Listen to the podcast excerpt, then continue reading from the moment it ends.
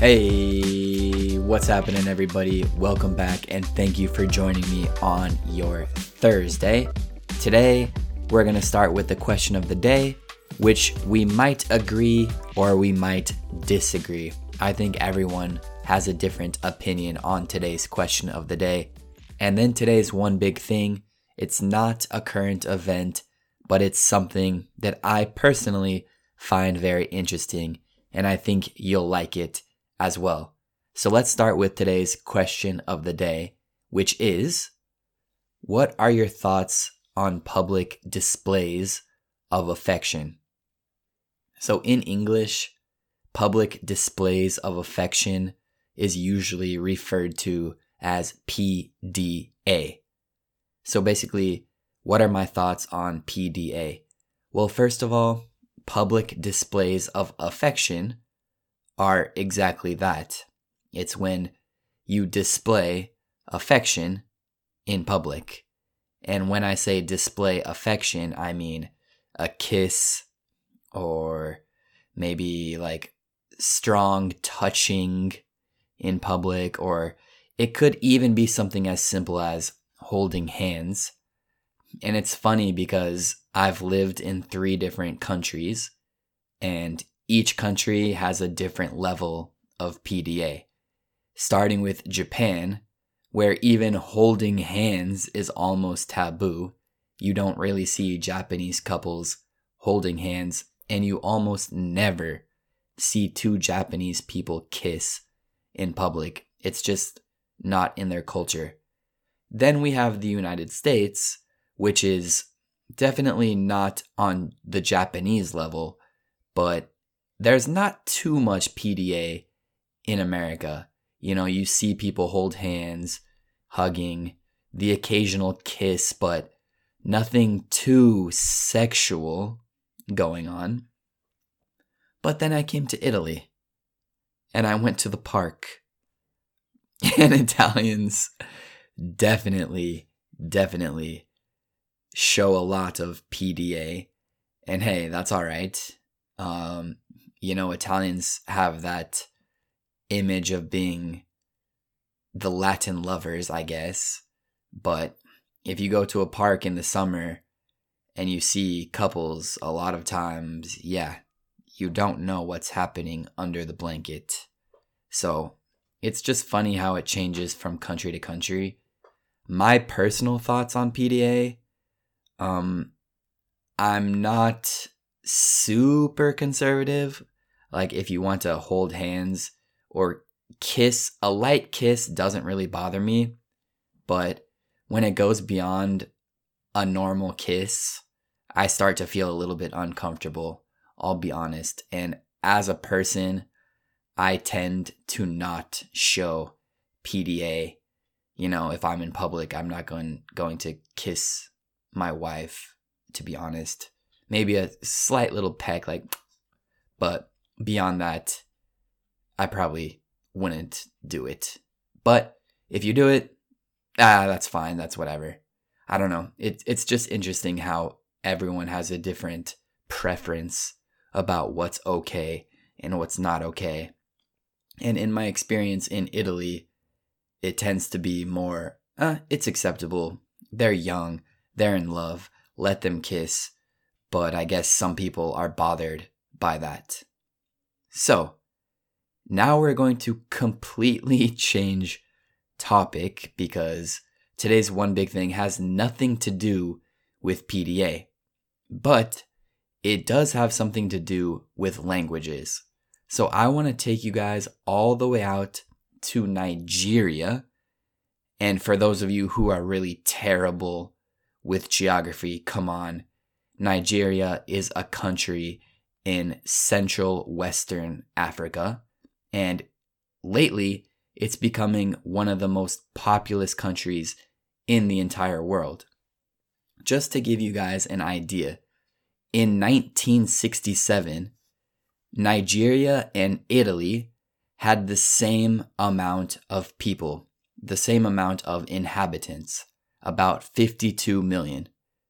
Fast forward 55 years to today, now Nigeria has 201 million people, and Italy is still back only 60 million.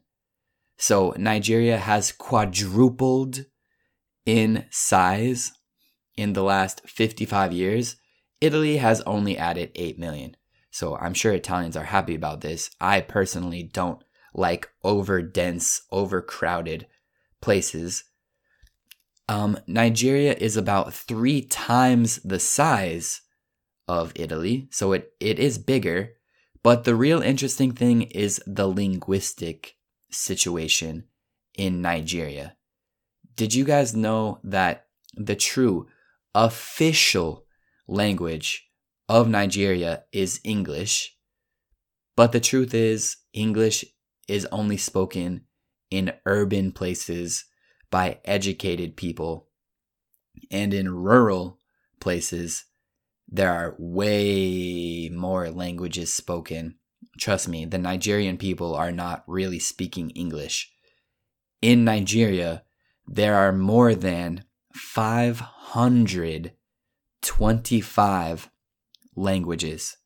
And that's only the languages that are recognized. So there are definitely more than 525 languages. Guys, the country is three times bigger than Italy, okay? So it's not a small country, but there are 525 languages.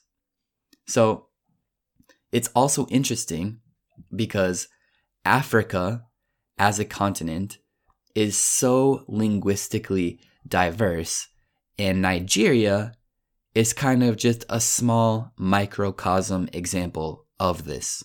So even though Nigeria is not a small country, but it's not the United States, it's not Australia, it's not Russia. They even have three different language families the Afro Asiatic languages, Nilo Saharan languages, and the Niger Congo languages, all in one country. And as I said, these language families have in total 525, at least, that's the number I'm seeing, languages in Nigeria. But the language I want to focus on today is called Nigerian Pidgin. That's the name of the language, even though this is not a pidgin language, it's a Creole at this point. A pidgin language is basically a simplified, the grammar is very simple.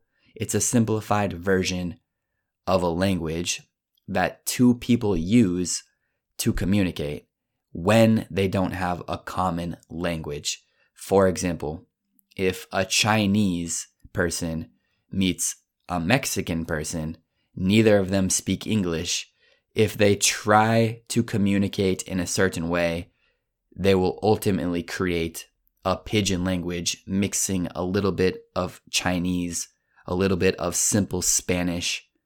And when a pidgin is spoken so much by a group of people that it becomes a stable language, then it's called a Creole language. And that's what we have with Nigerian pidgin.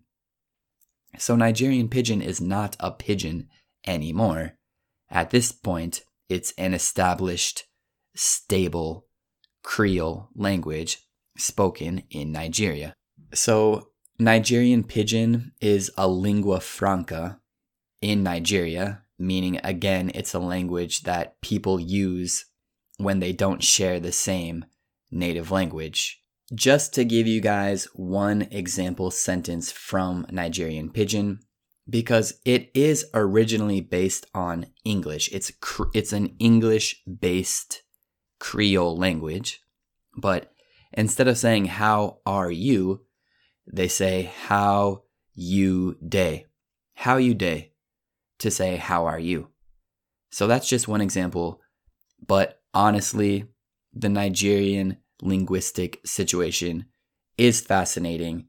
You guys can read more about it. But before we finish today, let's go on to three words of the day.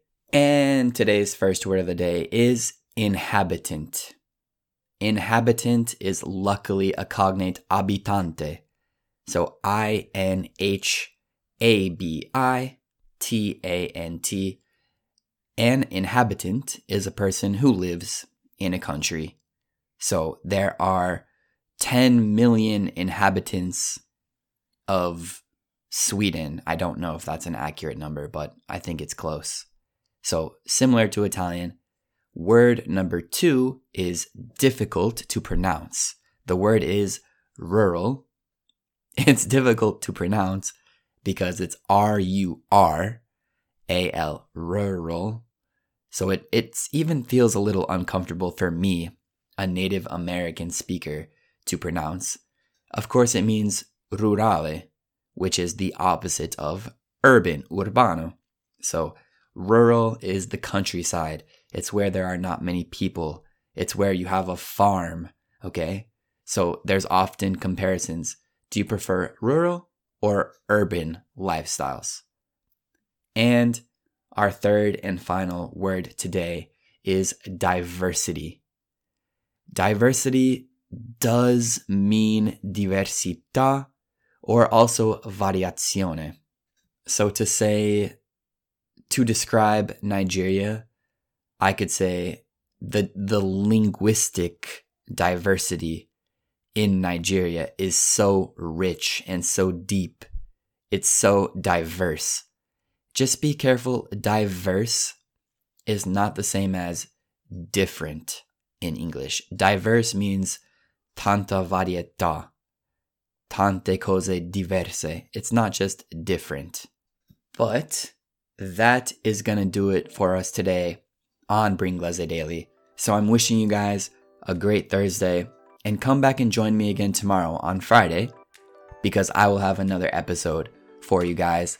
And remember, every day you listen to Bringlese Daily is a day where you're choosing to improve your listening skills. You're choosing to turn on your English mind, and I appreciate that. I respect the effort. Keep going. You guys can do it. The more you listen, the better you're gonna get. And that's it. So I'll talk to you guys tomorrow. Peace.